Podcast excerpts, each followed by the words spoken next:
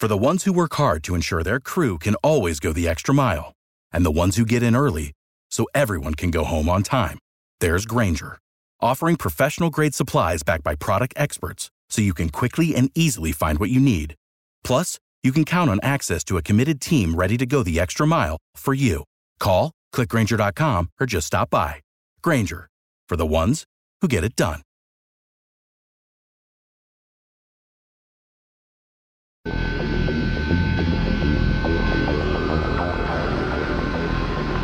One whistleblower, two whistleblowers. They might be anonymous, but their mouthpiece is deep state. The Monica Perez Show starts now. This is Monica Perez waking Atlanta up to the true threats to our liberty every Saturday from 3 to 6. But I do move around during football. Tonight, I'm on from 9 to 10, which is a little bit more in my comfort zone, I have to say. I kind of like it when the sun is down. Take it easy, have a chat. Uh, say hello to my producer Binkley. Hey Binkley, how you doing? Fantastic. How are you? great, great. So I don't, you know, normally if I had this amount of time, I would kind of reflect what we do during the week, which our drive time news blast, which is 30 minutes of up to the minute news every day and time for drive time. Uh, so that every day we take the headlines of the day and and even then it's like jam packed right into 30 minutes. You kind of we always go over. And we could do it right now with the news of the week but i don't think that we could hit anything uh, deep enough to really get to the meat of the matter. And there are a couple of really big stories from this week. Uh, but if you if one of them i just it, we don't actually have time to get too deep in it. It's still unfolding, it's still breaking news. What's happening in Syria by way of Turkey. I if you do want to hear my thoughts on that, I started this Monday on the Drive Time News Blast, which you can get at Propaganda Report. Any you can search for Propaganda Report on the podcast feed that you like the most, or go to the propreport.com but I, as soon as Trump said he was pulling out of Syria, which he really wasn't, he was just moving troops around to make way for a Turkish operation, I kind of felt that what I had been expecting for years is an excuse to escalate our presence and our activity in Syria after Russia got us on our heels.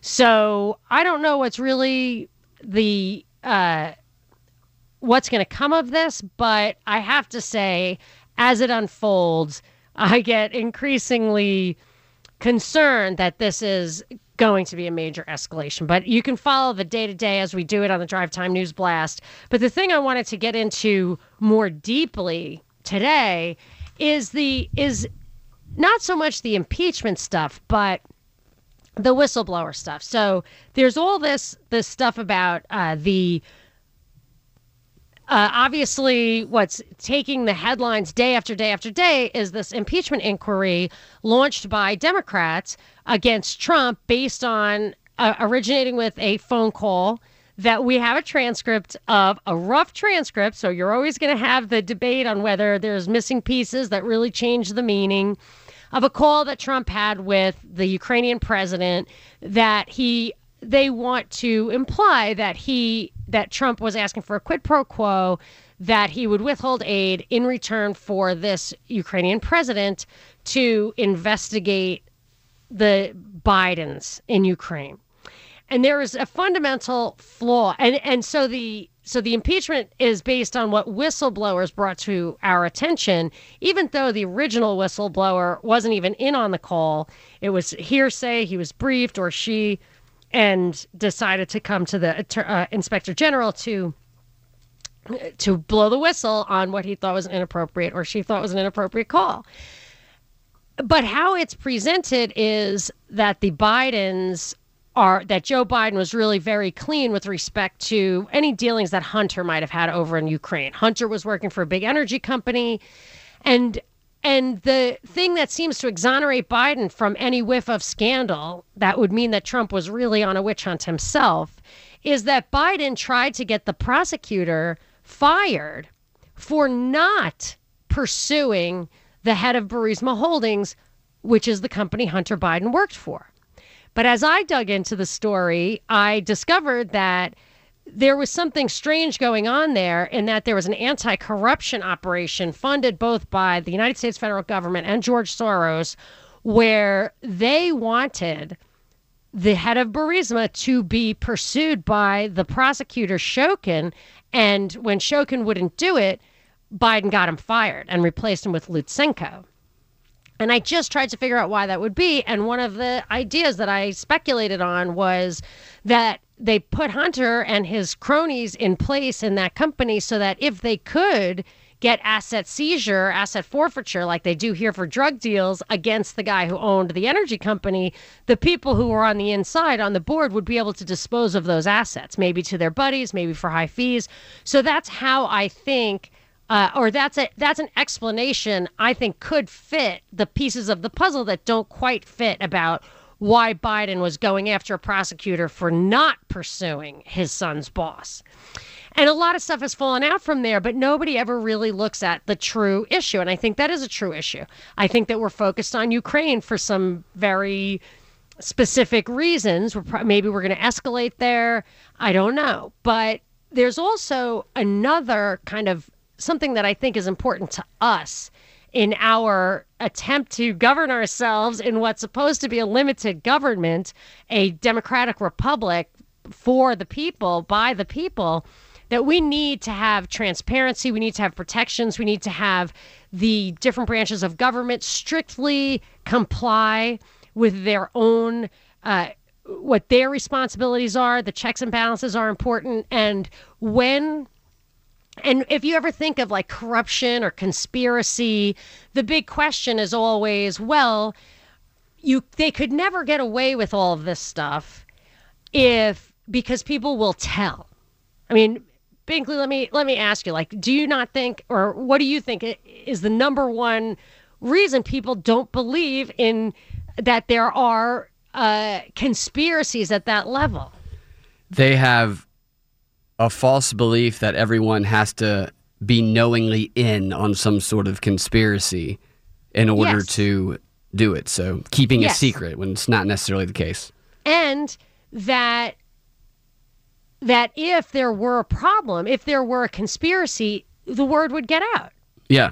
right? Yeah. So so what I'm saying is that there's there's a couple of different ways you can counter that argument. First of all, the Manhattan Project I think had 100,000 people in on it and it did not get out until what I think is we deliberately gave the bomb to Russia so we could have an arms race even though we had no war. That's a conspiracy theory on my part. But there was a conspiracy. The Manhattan Project in itself was a conspiracy held by 100,000 people who thought that they were doing it to protect their government. Yeah. And I think that's a valid reason for people to keep their mouths shut. Yeah. Loose, loose lips sink ships. So if so so you can keep people quiet or you can keep it so cordoned off that only very very few people need to know what corrupt activity is actually happening. And there are corruption trials. People are convicted of corruption. I mean there was a lot there was i think pedophilia in the case of denny hastert who was the house speaker. And that really doesn't get that much press but people knew about that. So but not a lot of people. But then there's the there's the idea that if people do find out uh, i think when you are combat when when the powers that be are trying to combat conspiracy theories they say well people will find out and they will tell but if they find out and they can't tell that really gives a lot of protection to people who might do things that are outside their authority or downright corrupt Like- or manipulative. So you take the people so so these are the whistleblowers. You want the whistleblowers there if you don't believe in conspiracy theories, if you really believe that that we have all the checks and balances, all the transparency that we need to keep the government from overstepping its bounds and violating our rights, whether we know it or not, using our money and our power and our authority to do immoral things, to steal, to kill. You need the whistleblowers. And because our government, as it gets more and more uh, into being a pathocracy, a, a- something working against our interests instead of working for us, we need people to be able to blow the whistle. And there have been a lot of whistleblowers who get marginalized, made fun of, um, retaliated against. And even under the Obama administration, there was a major move, a major movement to to penalize people like that, to read very broadly what people were not allowed to say. Operation Insider Threat really wanted to crack down on anybody inside the government speaking to the press, or even if you knew somebody you were working side by side with in the government who was having family problems, financial problems, going through a divorce, that you were supposed to report on that person as a potential threat who might want to step out and sell his story or something like that. They were really cracking down.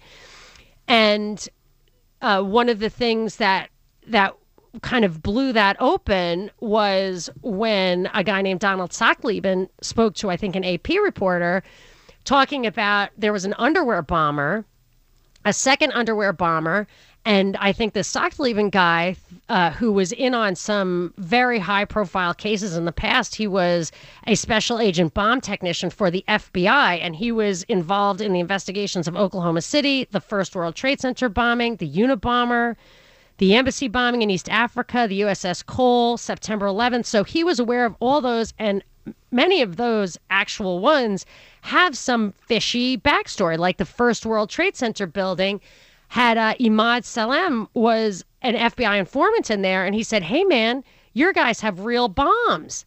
And uh, and he was just shut down. So maybe it was a situation like that where this guy was like, "I can't let something this dangerous go through." And they ended up putting that guy, Donald Sachtleben, in jail for that, for blowing whistle. And also, they tacked onto it a mountain of kitty porn, which he may, you know, he pled to it. He's in jail for it. So let's say he did it. But that's the kind of reprisal that that deters the whistleblowers. So I feel like, and we're going to unfold it in the rest of this hour, that what we're looking at here is a way to actually tighten up on whistleblowers, even though they're going to tell us that it's a way to lighten up on whistleblowers, make it safe for them. The devil is in the details. So let's get on with that right after the break. This is Monica Perez. Monica Perez. Bring big drama show. Let's go. Let's do it. On 95.5 WSB, Atlanta's News and Talk. Got a prize pack for you a pair of tickets to see Andrea Bocelli in concert with the Atlanta Symphony Orchestra on February 13th at Infinite Energy Arena. The tickets go on sale Monday at 10 a.m. at infiniteenergycenter.com, but you can get the prize pack right here if you're the first to call 404 741 0750.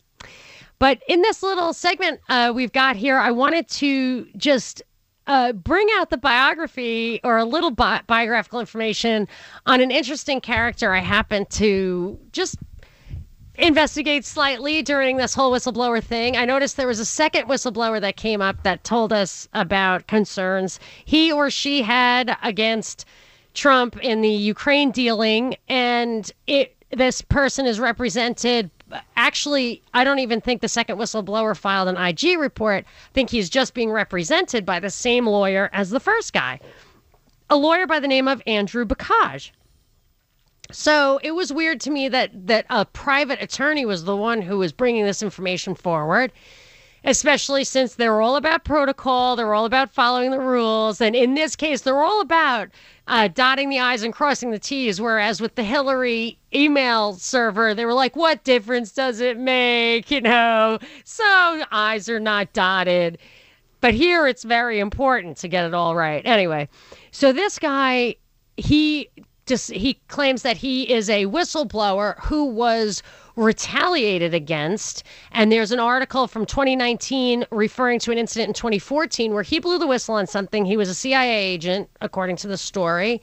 And he blew the whistle on something and turned around and uh, for five years he fought that he was they put yellow crime scene tape around his office. He was retaliated against, and this is why he's now a crusader for whistleblowers. But I found something in the Wayback Machine that nobody is talking about. And that uh, an article that he wrote, this guy, Andrew Bakaj, wrote in the 2009 spring summer edition of the Journal of Public Inquiry, which is put out by the Inspector General of the United States. And he is This is his bio from 2009. He's an investigator and team leader of the National Security Reprisal Team, civilian reprisal investigations for the DoD uh, IG. Mr. Bakaj provided oversight for the NSA's first successful reprisal investigation. So this is the guy who slaps people down for reprisals, and they don't talk about that. He comes out as a victim. It's like they created his persona as needed. So I think that's kind of crazy. Maybe we'll recap that, but I think we're going to move on to something a little deeper right after the break. This is Monica Perez. Monica Perez. Yeah, well, you know, that's just like uh, your opinion, man. On 95.5 WSB, Atlanta's News and Talk. We're back and we are digging deep on the whistleblower idea, and I'm going to dig even deeper than that. We're going to talk about the whistleblower stuff, but I think even this example of how the whistleblower issues are being handled bes- betokens a bigger trend that is globalism. It is what globalism really is. And I think I've put my finger on something that nobody's articulating yet. So let's get to that. And uh, I'm going to start with Binkley. Hello, Binkley. Hi. my producer, which I did not let squeeze a word in last time, even the last half hour, even though I feel like what he brought to me recently on the podcast that we do solidified in my mind what's going on here with the whistleblower stuff. So we were talking about the fact that there are a couple of whistleblowers. They're basically bringing hearsay. They're, they're, the first one, in any case, didn't actually wasn't actually a witness to Donald Trump doing anything wrong. There was big news last week or the week before that they had just changed the whistleblower rules here in the states, saying that you could just bring something you heard about, not just something you heard. So whistleblower rules have been changing and they may sound like they're changing for the better, but I'm not so sure. And Binkley, you found that they're doing it across the pond as well, right? Yes, the EU Council on Monday formally adopted new rules on whistleblower protections. And a lot of these rules seem to be seem to mirror what we're seeing over here. Like one of the one of the recommendations they're give this uh, the adoption of this directive gives member states two years to implement the laws into their nation. They say it doesn't have to be the letter of the law by the EU directives, but it just has to echo the spirit of the law. And some of the recommendations that are interesting in it are that it says that national whistleblowing legislation should not introduce special or additional penalties for persons making knowingly false declarations using whistleblower channels. Okay. That to me is the most shocking. You told me a little bit about this document and Yeah. uh, I look I didn't read it, but I did look at where who wrote it. But let's talk about this one provision for a second. So they say repeat that last part. They there is going to be no penalty for what? National whistleblowing legislation should not introduce special penalties or additional penalties for persons making knowingly false declarations using whistleblower channels. See, that's bad. I mean, Yeah. it's bad because it right at the outset discredits whistleblowing. Yeah, I say it doesn't even have to be true. It gets equal treatment whether it's true or not, which of course folds into the whole believe her and credibly accused. They're actually enshrining in law that accusations don't even have to be don't even have to rise to the level of negligence. They can be knowingly false. You can uh, they're encouraging people to lie. Did they happen to say why? Did you happen to notice any rationale behind that? The rationale behind it was that it had to do with hearsay.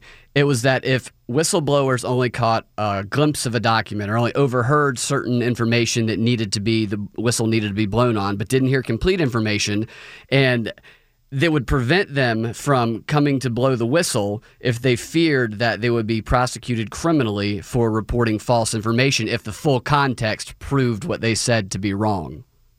Okay. But you and I actually discussed a week or two ago the standard for defamation is just negligence. It just you they could so negligence holds you responsible for defamation. This doesn't even hold you to the standard of negligence. No. This is knowing falsehoods. I mean, there is a place where uh, if you in good faith thought it was real, that protects you from being wrong. Exactly. That's the standard that they could put in there. And this encourages every whistleblower to present hearsay because it gives them ultimate protection if they say it's hearsay. So they can lie intentionally and just say it's just hearsay. I didn't get the full information. Right, but they can spark inquiry, which negates things like concepts such as probable cause. Like they're just bringing yeah. you, it's like red flag laws. You can just make an accusation. People are getting killed because of false accusations. You go to somebody's house and say, I'm taking your gun, and he knows it's not justified. We talked about that. Gary Willis, I think the guy's name was, and he was killed because of it. Yeah. This is not good. But here's the thing is there anything else that you thought was absolutely essential there? Just piggybacking on what we just talked about, another recommendation is that national whistleblowing legislation should provide for anonymous reporting. A report should not be discarded merely because it was made anonymously. So, anonymous, hearsay, and falsehoods are all completely. Bring them on, they say. Look, I I don't think there's anything wrong with saying to your boss, I think I heard something funny. Yeah. You know, and then at different levels, or, or if it's about your boss. I mean, I don't think there's anything wrong with being able to raise your concerns and you don't want to have reprisals. Maybe there could be a method. I mean, I, I don't even, the anonymity thing, I, I can even get behind that, but I cannot get behind, or I'm open to that, but I cannot get behind knowing falsehoods. Yeah. Knowing yeah. falsehoods is out of line. But here's the thing about that organization that did the recommendation. So this EU thing, that the EU is recommending it, but somebody else wrote it. From what I saw, from what you sent me, it was Transparency. Yeah, this was Transparency International, which it advises EU member countries on implementing the whistleblower protections. Okay, so I I clicked through on that byline, whatever Transparency International, and I saw that one of the organizations that funds them is uh, George Soros's Open Society. and that, yeah, it's funny, right? That that dovetails in my mind with what was going on in Ukraine, which is so Transparency International claims that it's about rooting out corruption in other countries. Just ran, you know, it's not from a country, it's not really government entity, it's private, and they're dedicated to rooting out corruption elsewhere, and apparently are okay with falsehoods as being a way to root out the corruption. Now, I happen to identify three organizations. One was inside the Ukraine, but the other one, Kleptocracy Asset Recovery Initiative and Democracy Integrity Initiative, were also Soros things. At least one of those, if not all three of them, is also funded by the US government. So the connection I'm making here is that's clicking for me is that here you have these private organizations. So that's a that's like a foundation or whatever, basically non-governmental organization. I think it's actually in its byline, it's in its about page. It says it's an NGO. So here you have a kind of public-private partnership and these kleptocracy, all this stuff is public-private partnerships in actual crimes so they're really taking law out. I'm an anarcho capitalist. Like, I'm totally fine with hiring an insurance company to protect your stuff. And if they lose it, they can pay you back for it. Like, that seems like a better system to me. But this goes in the other direction where it takes it out of the hands. It's, it's like a technocracy without consent. It takes it out of the hands of the governed, of the governments and it operates offline. It creates these uh, laws offline, these recommendations offline, kind of the way Obamacare was written by Soros and passed by people who didn't even read it.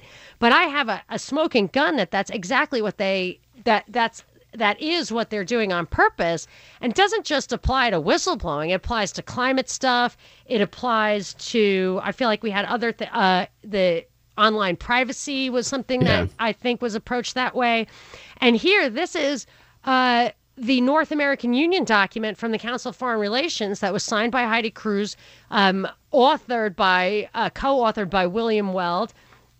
And in it, it actually says the recommendation from the Council of Foreign Relations is to create a North American Advisory Council and a North American Interparliamentary Group that will include Congress and the Canadian Mexican parliamentary representation, who will, it says, like the Bilderberg Group, actually says like the Bilderberg Group or the Wehrkund Conference in Berlin, could provide, this is a quote, could provide an agenda and support for these interparliamentary meetings. So this is it is the public-private partnership of of actual laws, not even of providing public goods. That if you believe that government has any justification for existence, it's that this doesn't happen.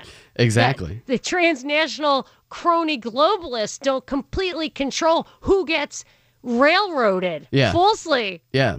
And right now, the pattern that we're seeing in America is we're seeing a pattern of a portion of the population starting to believe that democracy has failed and we should defer to international rule. Yes, exactly. And that is another thing that feeds in that we've been talking about since uh, from Parkland to Antifa to just local activism that we've discussed. They tell people to walk out of school unauthorized.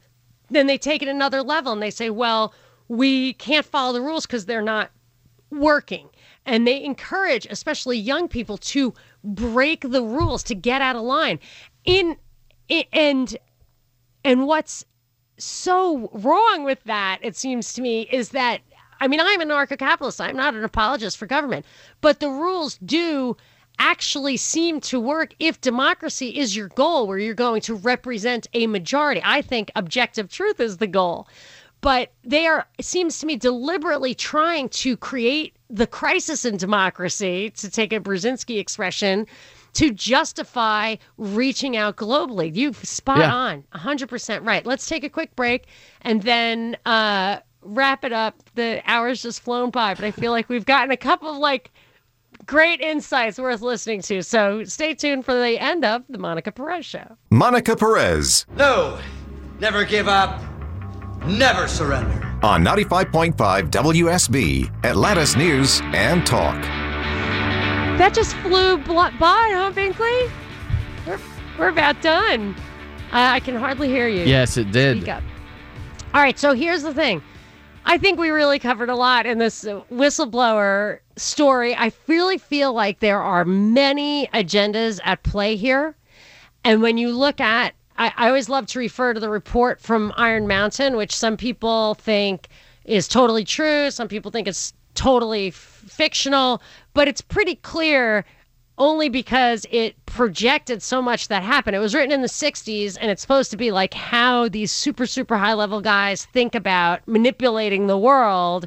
The subtext of it was uh, on the desirability on the possibility and desirability of peace. Like how do you keep people in line? How do you keep the hierarchy in place without the constant threat of war? And it seems like they definitely deliver the constant threat of war but they also say you need global issues that your own nation state couldn't handle like pollution or environmental issues uh, probably brazilian rainforests burning down or threat from aliens. I mean that is something they even throw out there. Yeah.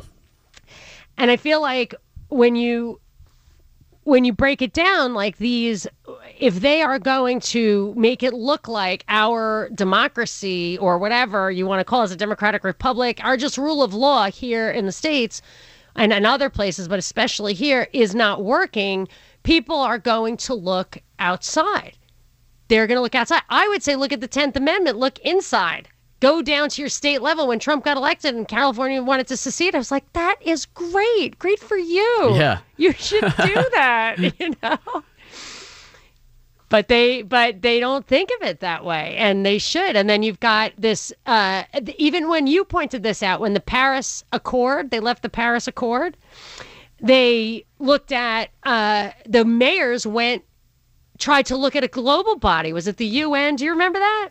Yeah, it was like the 100 mayors it's like a hundred mayors campaign or something, and I know that Mayor Kasim Reed was part of it, where they reached out to the EU or something like that. And Yeah, so they really bypassed nation the Yeah. the nation state in order to reach out to a global government. And I think it occurred to this cabal that they don't even need to formally institute a global government if they can get everybody to just adopt it. to beg for it.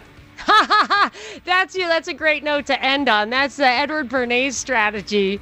So we shall be back on WSB, and also uh, you can listen to us every day on our podcast of breaking news, Drive Time News Blast, at thepropreport.com. This is Monica Perez. For the ones who work hard to ensure their crew can always go the extra mile, and the ones who get in early so everyone can go home on time, there's Grainger, offering professional grade supplies backed by product experts so you can quickly and easily find what you need. Plus, you can count on access to a committed team ready to go the extra mile for you. Call, clickgrainger.com, or just stop by. Grainger, for the ones who get it done.